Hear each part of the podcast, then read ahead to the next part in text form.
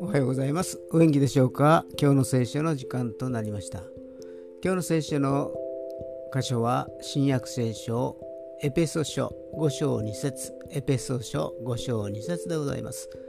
お読みいたします。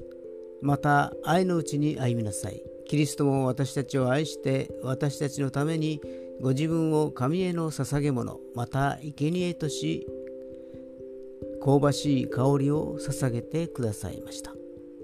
アーメン。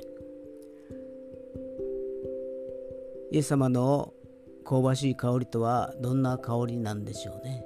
私たちは日々の暮らしの中で大きな仕事はできないかもしれませんが小さな仕事ならできるはずです。国を動かすほどの貢献はできないかもしれませんけれども家庭を守ることはできるはずです。小さなことに忠実なことがいつしか香ばしい香りを放つものと変えられていくのです。今日も主に習うものとなりますように。それでは今日という一日が皆さんにとって良き一日でありますように。よッしーでした。